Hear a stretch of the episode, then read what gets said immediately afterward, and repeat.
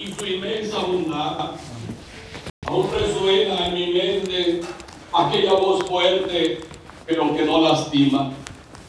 Voz potente, que no intimida, sino que envuelve y consoló cuando con firmeza me dijo, Nazón, tú estarás al frente de este pueblo.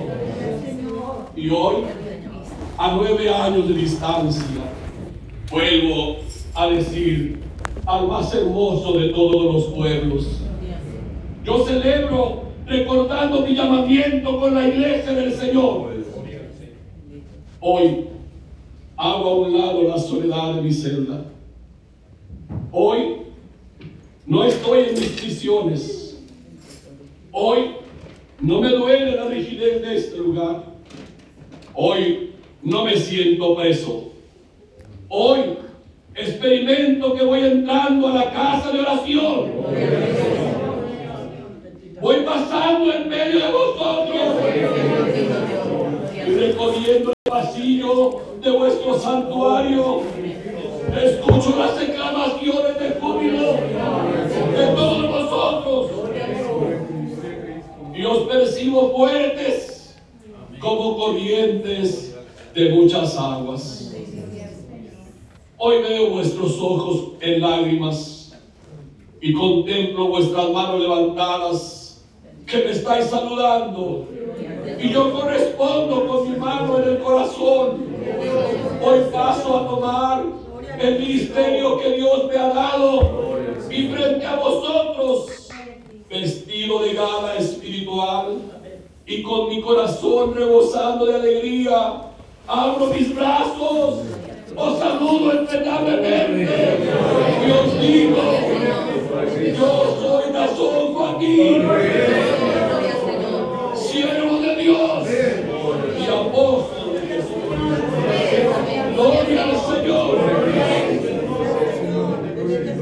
Y añado, no a nosotros, oh Jehová, no a nosotros, sino a tu nombre sea la gloria desde ahora y para siempre.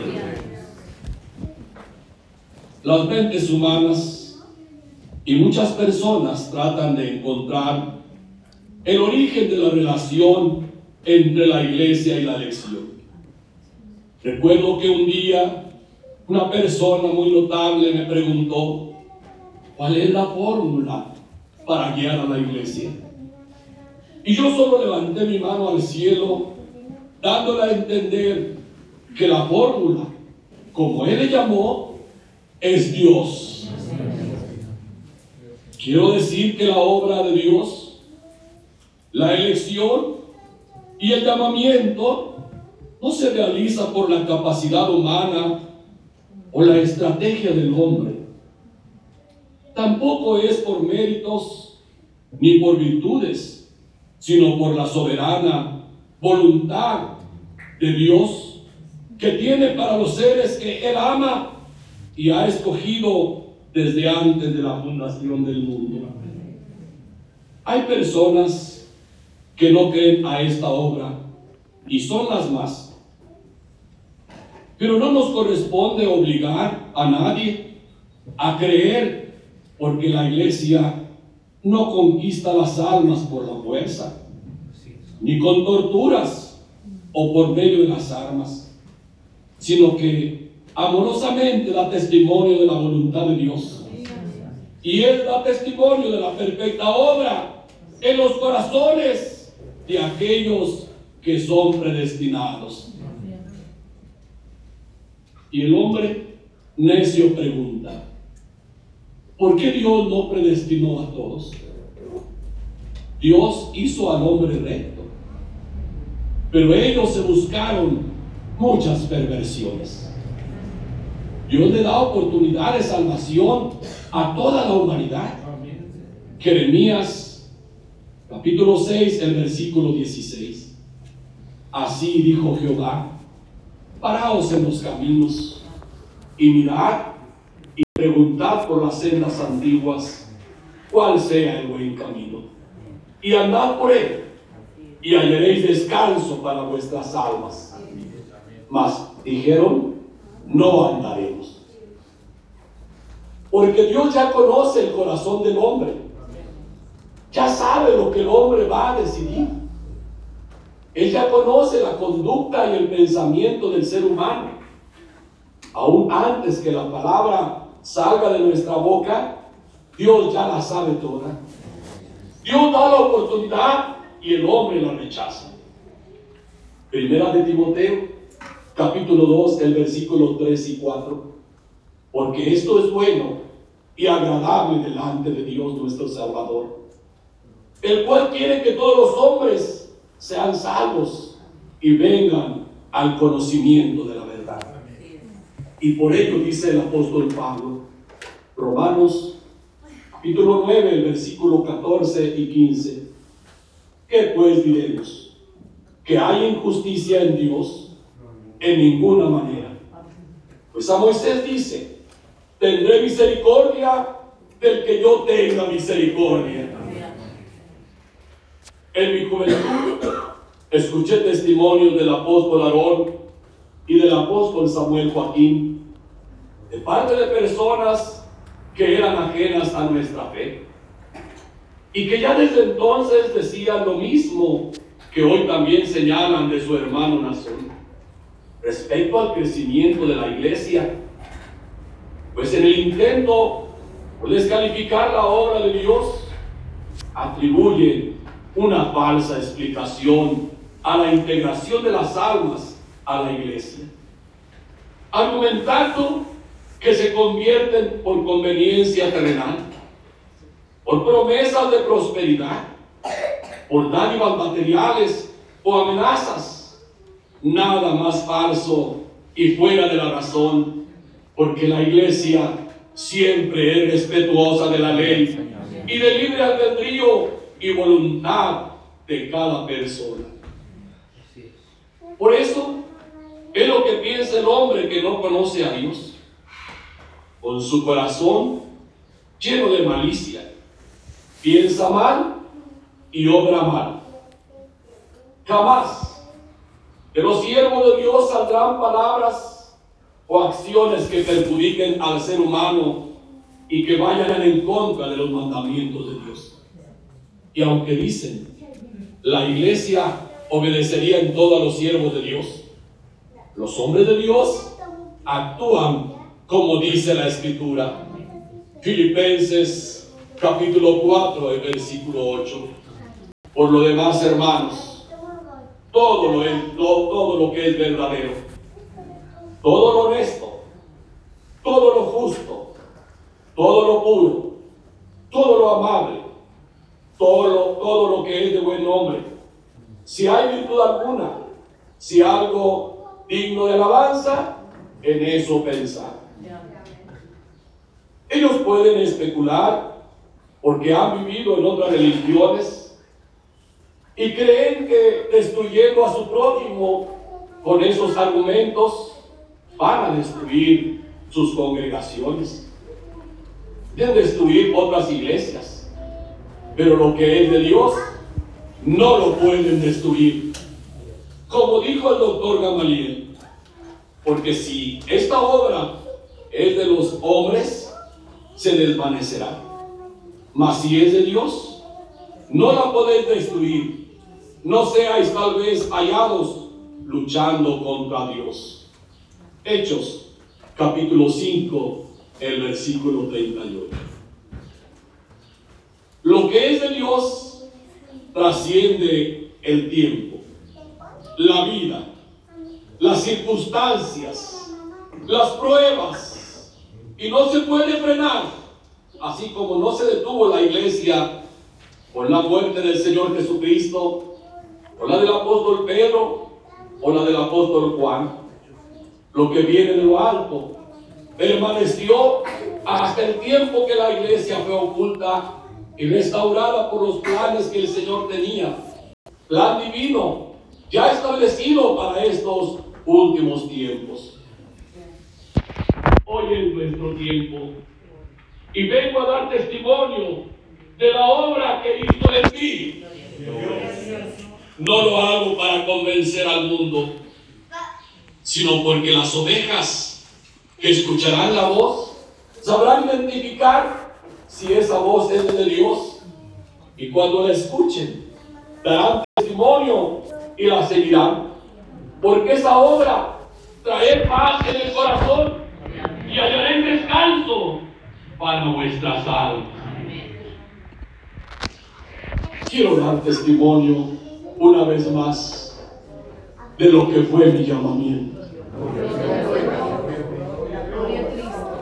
Quiero recordar la bendición que Dios me permitió vivir en el momento que Dios recoge al apóstol de Jesucristo, Samuel Joaquín Flores. Pues aunque yo le, yo le he platicado, una vez más deseo hacerlo, manifestando la multiforme gracia en los planes que Dios tiene. Por espacio de nueve años, hemos recordado el día 14 de diciembre como el día de nuestra alegría y regocijo, y así fue. Pero no puedo callar la obra gloriosa que el Señor hizo para conmigo, llamándome al ministerio del apostolado el día 8 de diciembre del año 2014.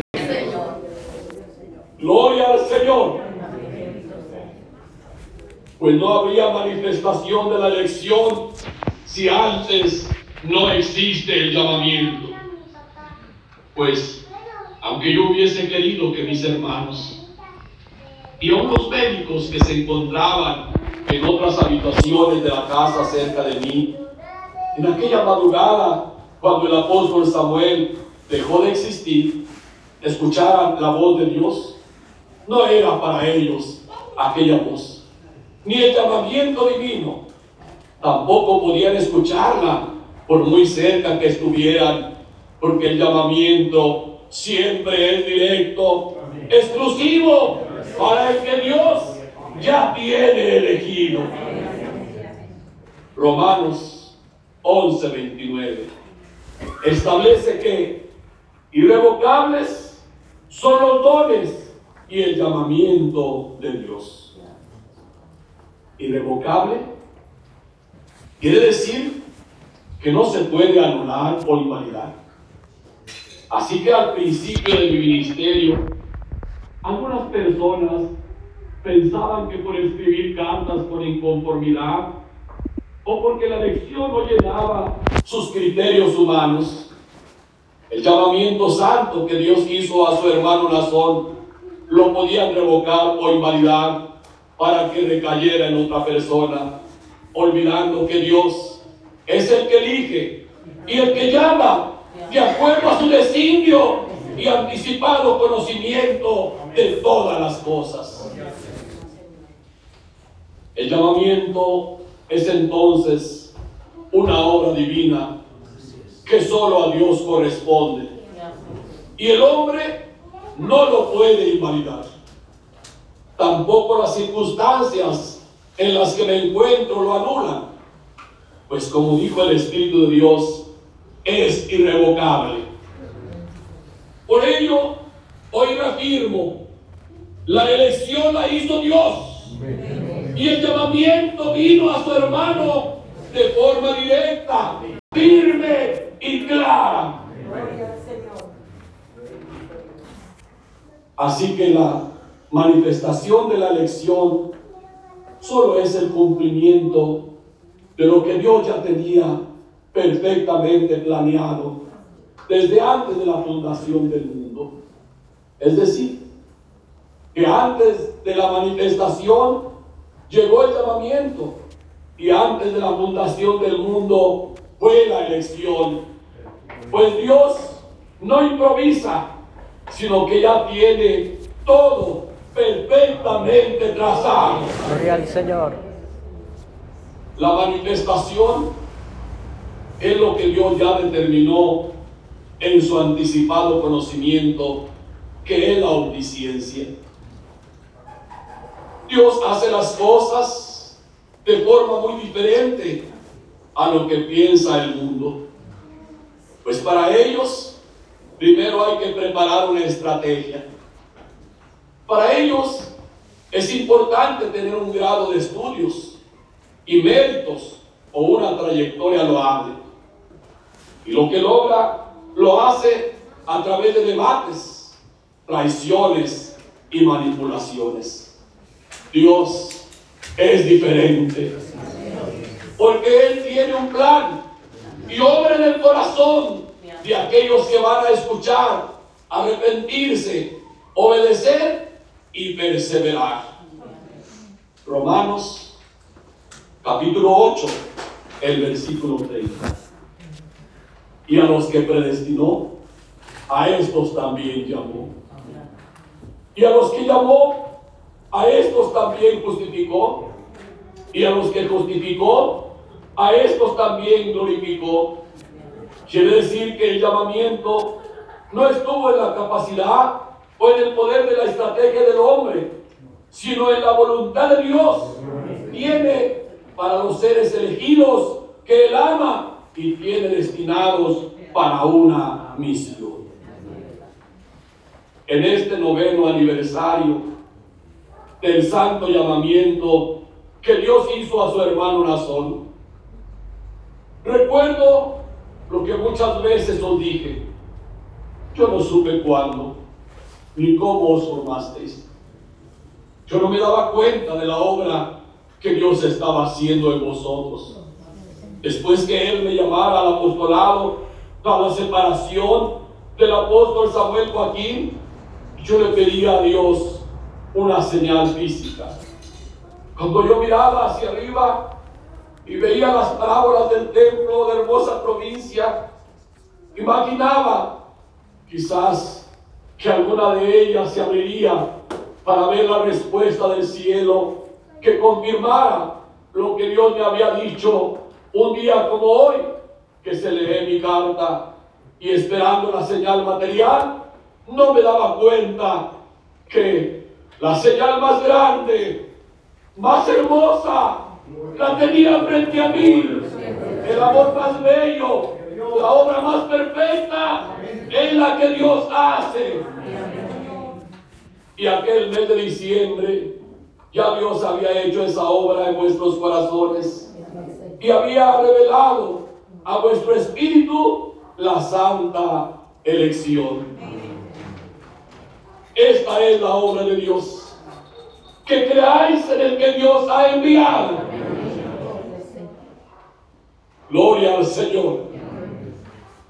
Una vez que ocurrió mi llamamiento, hubiese querido gritarlo a todos, porque a partir de ese momento, ahora conocía a mi Señor. Había hablado directamente con Él y experimenté la más agradable presencia y sentimiento divino.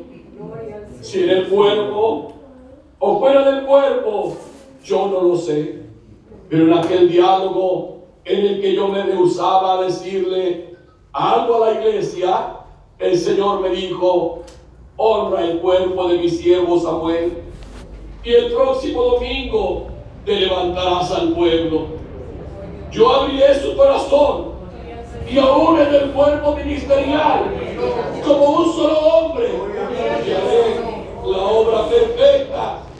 Y aquello que el Señor me dijo en lo secreto, Él lo haría manifiesto a la iglesia. Aquel día fuisteis como Eliseo.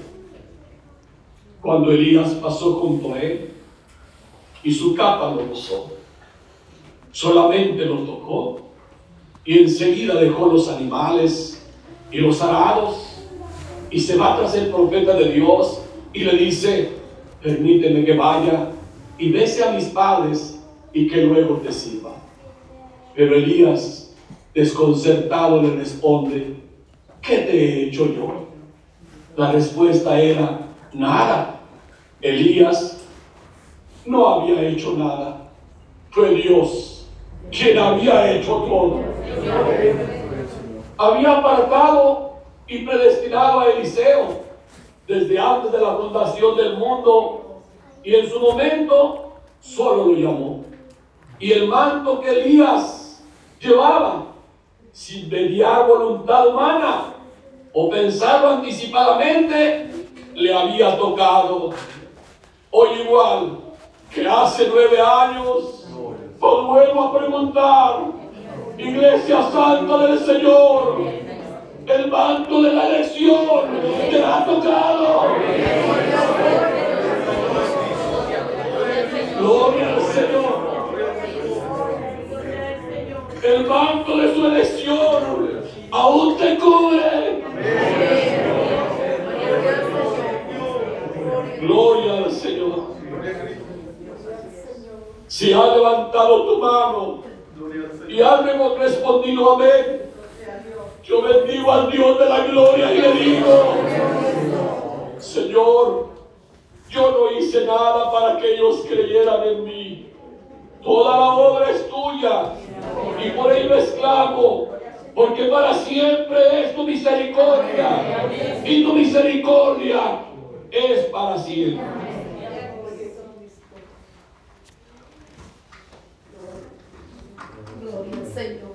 Me apremiaba escribiros porque llegamos a esta fecha muy significativa para su hermano Nazón, pero también para la iglesia del Señor.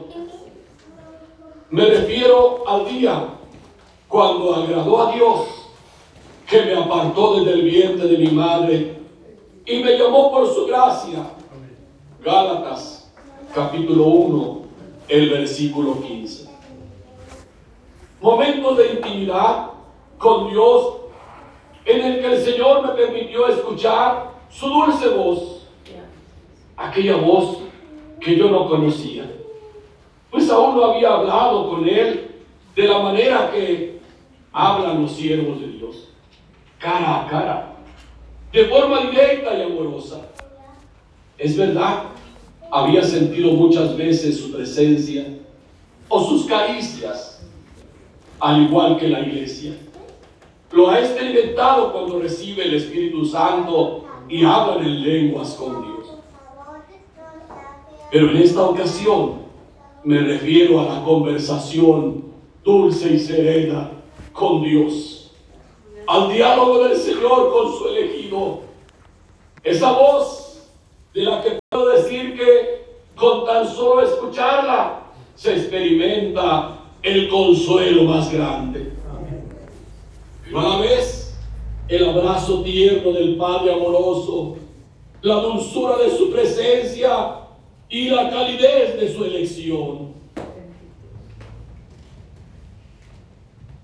Mi mente no comprendía lo que aquella madrugada del día 8 de diciembre estaba experimentando.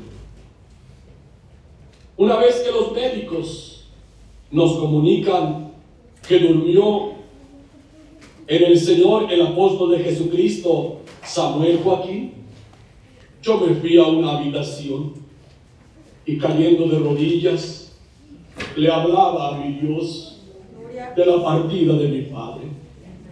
Le suplicaba que me consolara porque experimentaba un, inmenso vacío y un dolor ante la separación del siervo del Señor.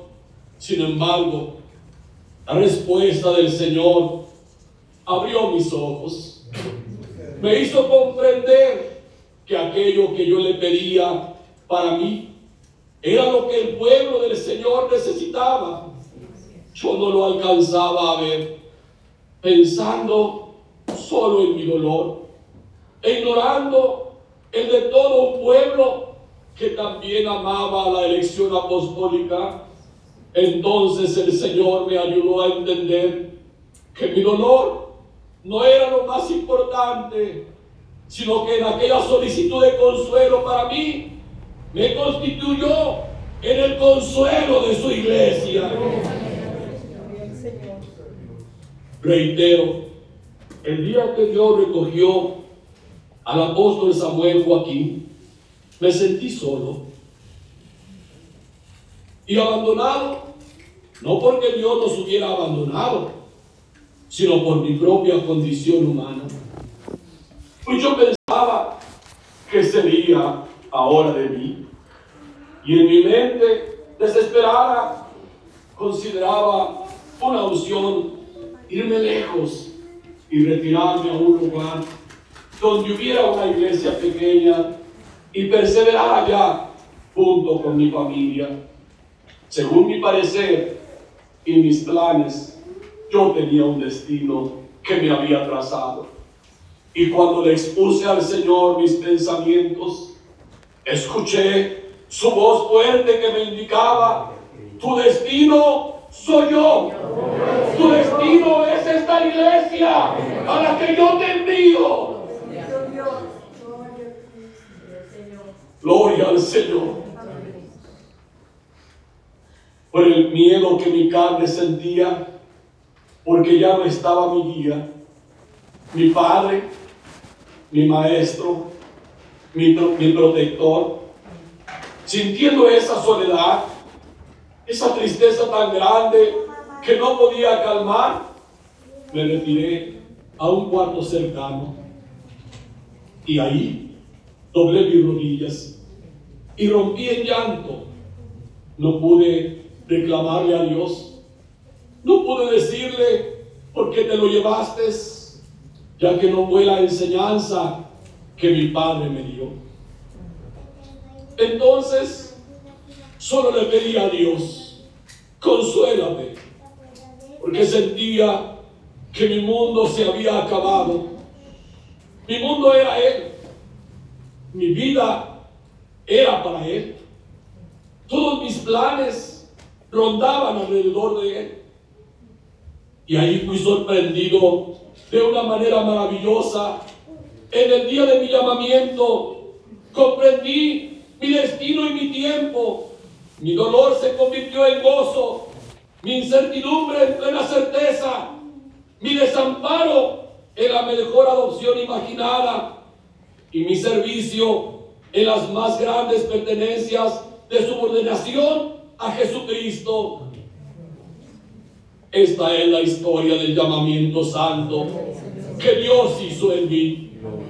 Y con gran responsabilidad, hoy vuelvo a recordarlo con la iglesia. Vas a escuchar al incrédulo decir que no es verdad lo que os digo, pero yo os pregunto, tengo necesidad de cartas de recomendación ante vosotros. Mis cartas soy vosotros, escritas en vuestros corazones, conocidas y leídas por todos los hombres, siendo manifiesto que sois cartas de Cristo, expedida por vosotros. Yo solo doy el testimonio de aquel que me habló y que me ha puesto en mis labios su palabra. Y aún yo mismo he quedado sorprendido de la forma en que la iglesia me aceptó. De la forma en que el cuerpo ministerial se unió a mí desde aquel día y del acompañamiento para seguir predicando a Jesucristo. Recuerdo que fue en mi primera gira en Argentina, en mi vergel espiritual, donde los hijos de los hermanos me dieron una grata sorpresa cuando me platicaban un testimonio, ya que algunos de los padres de la familia no estaban acostumbrados a salir a la obra. Pero los hijos después de haber escuchado la explicación que expuse a la iglesia de Chile, los impulsaron a salir a la obra porque ellos querían unirse a esta batalla espiritual. La mente humana jamás alcanzará a comprender la forma en la que Dios hace las cosas. Y cuando el hombre que sirve a Dios cree que se encuentra solo, Imagina que ya no hay una salida, que casi todo es adverso. Es ahí donde se manifiesta su plan poderoso para salvar y hacer su voluntad. Cuando el profeta Elías era asediado para muerte por aquella mujer malvada llamada Jezabel, se llenó de temor y huyó y se escondió en una cueva en la que Dios hablaba con él y le preguntaba, ¿qué haces aquí, Elías? Y creyendo Elías estar solo, responde, han matado a tus profetas y solo yo he quedado y me buscan para matarme. Sin embargo, en ese justo momento, cuando creía estar solo, el Señor le responde, yo he reservado un remanente de siete mil hombres que no se fueron tras la idolatría. Esos siete mil corazones que Dios reservó para que acompañaran a Elías no fue una discriminación para con los demás a quienes Dios no escogió. No, sino que aquellos siete mil eran los que ya conocía que eran nobles, que eran buenos y por lo tanto no solamente entraron en la oportunidad de su gracia, sino que él sabía por su corazón de ellos que iban a perseverar. Porque no basta conocer a Dios, ya que la mayoría de ellos decía honrar a Dios con sus labios, pero con sus corazones lo engañaban. Se iban en pos de otros dioses, pero Dios reservó siete mil hombres de corazón sincero que no doblaban sus rodillas ante los ídolos. Esos siete mil no hacían alarde de su fe en Dios. Estaban callados para pasar desapercibidos ante aquellas situaciones y condiciones tan terribles que existían en el reino.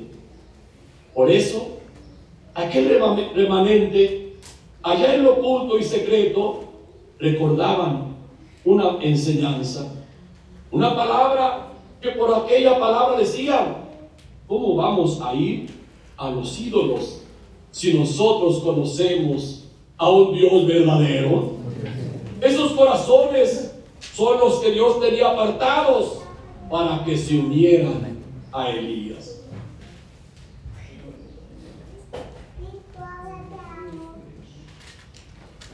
Y doy fe que, así como Dios reservó para Elías un remanente de siete mil corazones sinceros, también a mí me ha manifestado el Señor que su pueblo está firme,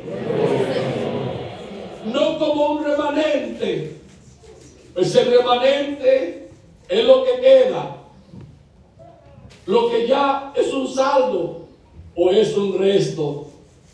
A mí me ha mostrado el Señor un pueblo firme y unido a la elección apostólica. Me ha mostrado un pueblo ministerial adherido a mi elección.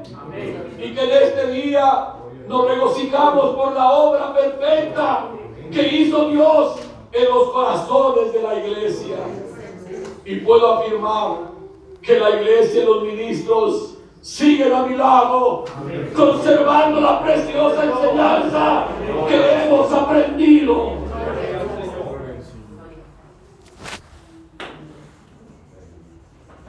Podemos decir que la iglesia padece persecución. Sí, la estamos padeciendo. Pero no quiere decir que la iglesia se acabó o se está acabando. Porque aún el cuerpo ministerial se ha mantenido unido. Y esta es la promesa que Dios me hizo y el cumplimiento de la misma.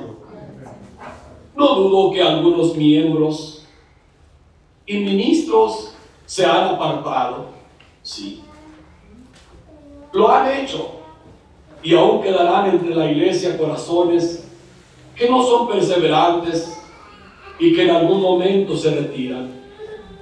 Pero cuando viene la prueba, como ahorita, corren una vez más y dicen, hermano, yo soy de este pueblo. Yo soy de esta iglesia. Yo soy hijo de Dios. Y vuelven a levantarse porque los hijos de Dios estamos enseñados por el Espíritu de Dios que aunque caigamos, Dios no dará nuestro pie al resbaladero. Es decir, Dios no nos deja en esa condición. Basta con que levantemos nuestra mano, pongamos un poquito de nuestra disposición para arrepentirnos de nuestro pecado, dejar de hacerlo y Dios nos vuelve a levantar, nos vuelve a unir a su iglesia para continuar adelante en su camino. Así es que en este día yo doy testimonio una vez más del llamamiento que Dios me hizo. No lo hago para convencer al mundo, sino para que la iglesia se goce conmigo en este noveno aniversario de mi llamamiento. Yo no soy hombre muchas palabras, menos tengo el don de la persuasión, ni un grado académico, ni estudié alguna disciplina para convencer a las personas. Yo solo hablo lo que Dios me dijo. Y yo escuché en aquel diálogo con mi Señor y repito las palabras que el Señor me estableció como una regla de decisión en cada persona. Si alguno quiere venir en pos de mí, niéguese a sí mismo, tome su cruz cada día y sígame. En el noveno aniversario de mi llamamiento, quiero invitarles a una reflexión haciéndoles una pregunta. ¿Para qué recordamos hoy por novena ocasión este acontecimiento divino? ¿Para honra y orgullo de nuestro hermano Razón? En ninguna manera. Quiero que comprendáis perfectamente que mi vida entera, bajo cualquier circunstancia, es para el Señor. Y la obligación que me ha sido impuesta por Dios es la de predicar este Evangelio por todo el mundo. Por ello, quiero que en este noveno aniversario sintáis la responsabilidad que yo siento y veáis la oportunidad que yo veo. Es decir, que en el día de mi llamamiento, cuando Dios me pone al frente de su pueblo, me dijo también, Nazón, tú estarás al frente de este grande pueblo. Y si hoy lo ves grande, yo lo voy a multiplicar aún mucho más. Tu razón y tu mente no podrán imaginar lo grande que crecerá este pueblo. Muchas veces nos preguntamos, ¿cuál sería la forma en la que Dios cumpliría esta promesa? Y me señaló que mi mente y mi razón no iban a comprender esto. Considero que a muchos de nosotros nos ha pasado lo mismo. Es decir, no entendemos los planes de Dios que son perfectos. Aunque no hay la forma en la que yo hubiera querido que se conociera la iglesia del Señor y a su hermano Nazón, pero es una realidad que hoy somos conocidos por todo el mundo. La sociedad hoy nos voltea a ver. La iglesia ha llegado hasta los rincones de la tierra y en este aniversario digo, veamos la oportunidad que Dios nos pone frente a nosotros y sintamos esa responsabilidad de dar testimonio de nuestro Señor Jesucristo.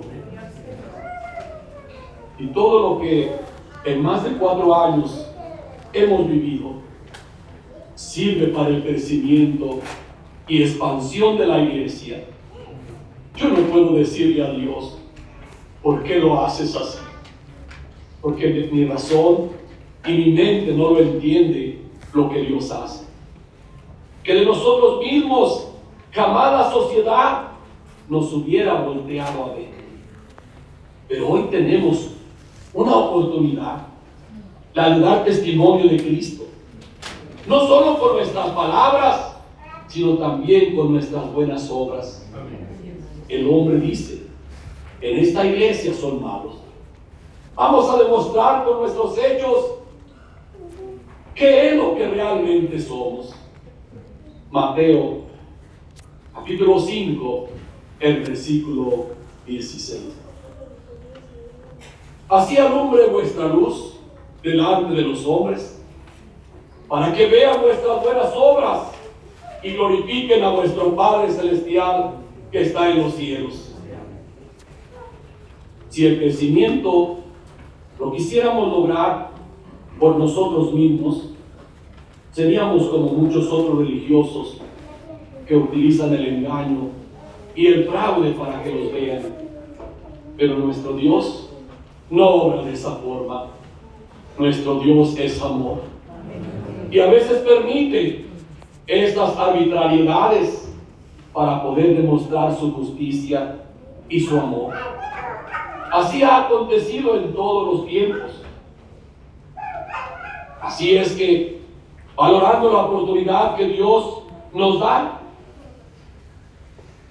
que no es la mejor ni la que quisiéramos nosotros, porque yo quisiera estar libre, la iglesia también desearía que yo estuviera libre. Deseáramos estar en paz, pero entonces, si estuviéramos en paz, el mundo nos ignoraría. Y la paz de Dios es que haría, y la promesa de Dios es que haría notorio por todo el mundo tu palabra y su elección.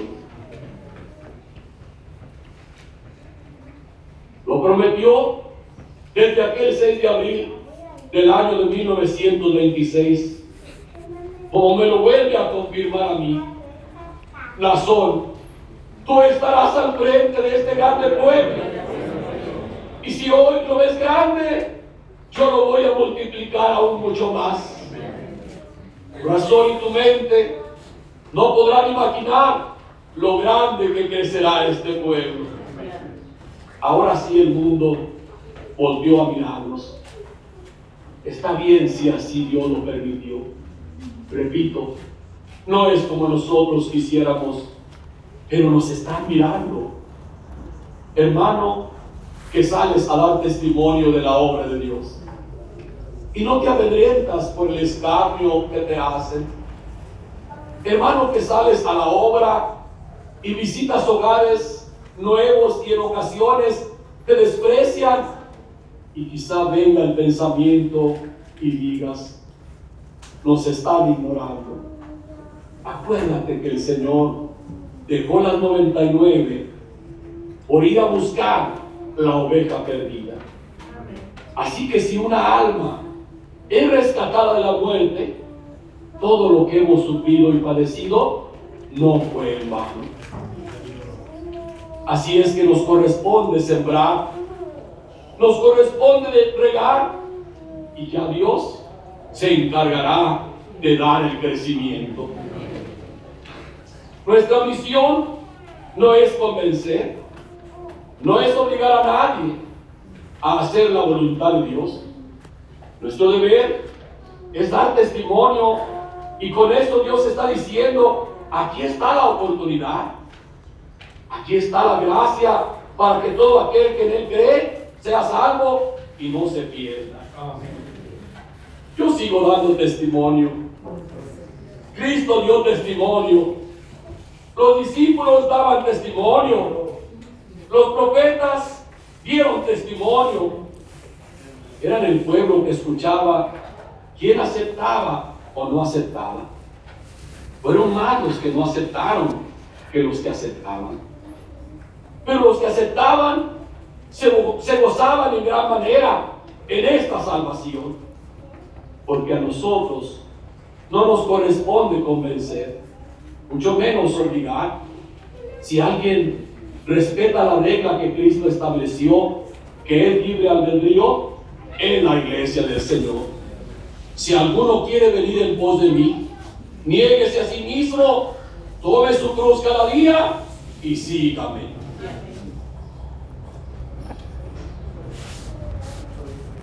En el marco de la celebración, el noveno aniversario de mi llamamiento, deseo agradecer a mi familia a mi esposa, a mis hijos, juntamente con mis nietos, que son mi alegría, por su paciencia, comprensión y por estar siempre a mi lado.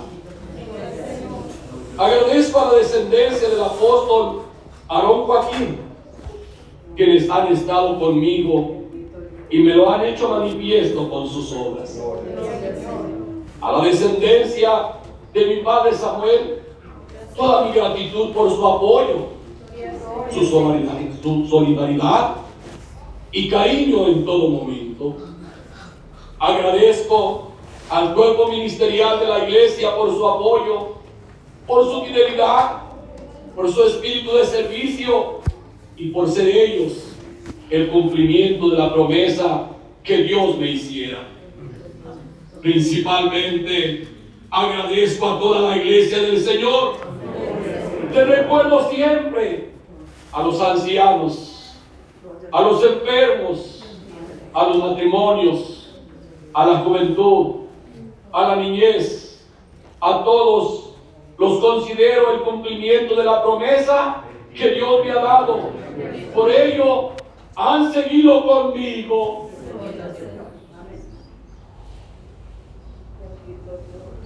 En este día muy especial, levanto mi voz y exclamo un compromiso que he sostenido desde el primer día de mi llamamiento. Yo y mi casa serviremos a Jesucristo. Y al decir mi casa, va más allá de mi familia material y consanguínea. Mi casa son aquellos que han creído en mí. Pero aquellos que también que tomaron mi consejo e invitación para dar testimonio de Cristo y de mí, preso suyo. Porque mi casa tiene esa responsabilidad en la oportunidad que Dios nos está dando. Porque es tiempo de predicar. Sigamos predicando. Sigamos dando testimonio. Hoy, al finalizar la lectura de mi carta, que os envío, tengo muy presente el recuerdo de aquella madrugada de diciembre, cuando me despedí de vosotros y fuimos todos a descansar, pero nadie se retiraba a casa. Antes bien, os abrazabais en las calles, os felicitabais, llorabais de alegría y compartían esa felicidad los unos con los otros. ¿Quieres que recordemos aquel momento en el que dijimos, hay siervo de Dios con nosotros? Quisiera que entonáramos el himno 355 que dice, me siento tan feliz, al como el día cuando yo escuché la voz de Dios, la dulce voz de Dios. Gloria al Señor. Y en el coro os invita abrir vuestros labios, hermanos. Gritemos con gran regocijo que hay siervo de Dios. Y entonces voltearéis a la derecha y a la izquierda como hace nueve años abrazaréis a tu hermano y le dirás lo que hay en tu corazón, las palabras que Dios ponga en ti. Y yo le diré al Señor, cuando abraces a tu hermano, sientas el abrazo que tu hermano razón. Que cuando abraces a tu hermano, sientas el abrazo de tu hermano razón. Y entonces desde este lugar alabaré a Dios porque ha hecho una obra maravillosa en vosotros. Y una vez que entonéis este himno y os hayáis felicitado y bendecido unos a otros, doblaremos juntos las rodillas y daremos gracias a Dios por su don inefable. Amada iglesia de Jesucristo, feliz noveno aniversario. Os tengo en mi corazón y en mis prisiones siempre os llevo en mi mente para vida. Os recuerdo continuamente porque jamás dejaré de amarles. Vuestro en Cristo, Nazón Joaquín García, apóstol de Jesucristo y consuelo de su iglesia. Para la honra y la gloria de nuestro Señor y Salvador Jesucristo.